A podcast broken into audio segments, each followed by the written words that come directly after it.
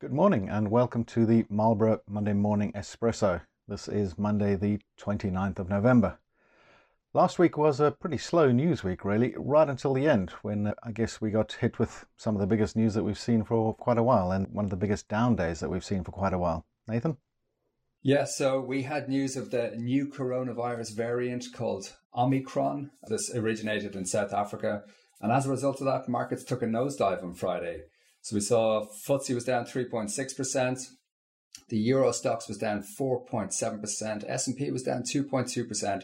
So some big losses, particularly in COVID sensitive names like airline stocks, hotels, restaurants, and energy companies. And specifically, if we look at the oil price, we saw a big down day for the oil price. So oil was off 12% on Friday. So touching $69 a barrel. Uh, so big moves all around.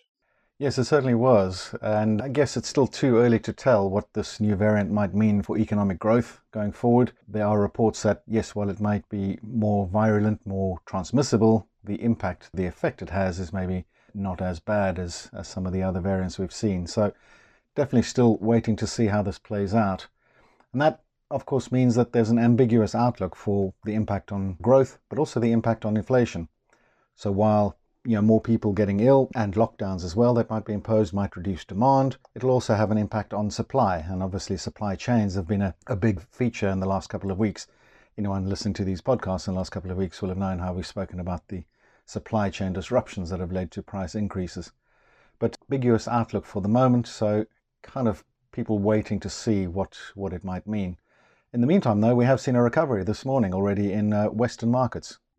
Yeah, so if we look at the oil price actually this morning, you're seeing big moves. So it's up about 4% to $71 a barrel. Most of the equity markets have opened up positive. So the FTSE is up close to 1%. So you are seeing a rebound. And a lot of that is coming from expectations that, you know, potentially this strain of the virus may not be as severe because some doctors in South Africa were stating that the symptoms have been mild. And then also the vaccine maker Moderna stated that they could reformulate a shot and have that ready for early 2020.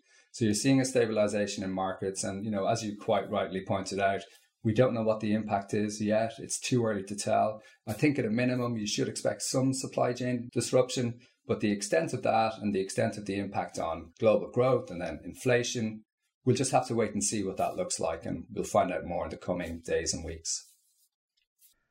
Moving on to other things that we saw last week, and linking back to what you said about oil price, there was a release of strategic stockpiles of oil in the US, a coordinated move with other countries. That's Joe Biden aiming to drive down petrol prices, again aiming to curb some of that inflation we've seen. Yes, and this is a tricky one because we actually have an OPEC meeting this week. And the question is will that move, will that upset OPEC, you know, and change their decision uh, making process? So, given the price falls that we've seen, you know, there was an expectation that perhaps OPEC would increase supply to try and bring down the oil price. But actually, because you've seen some big moves in the oil price, I expect maybe they actually won't make any move this week. So we'll have to keep an eye on that one.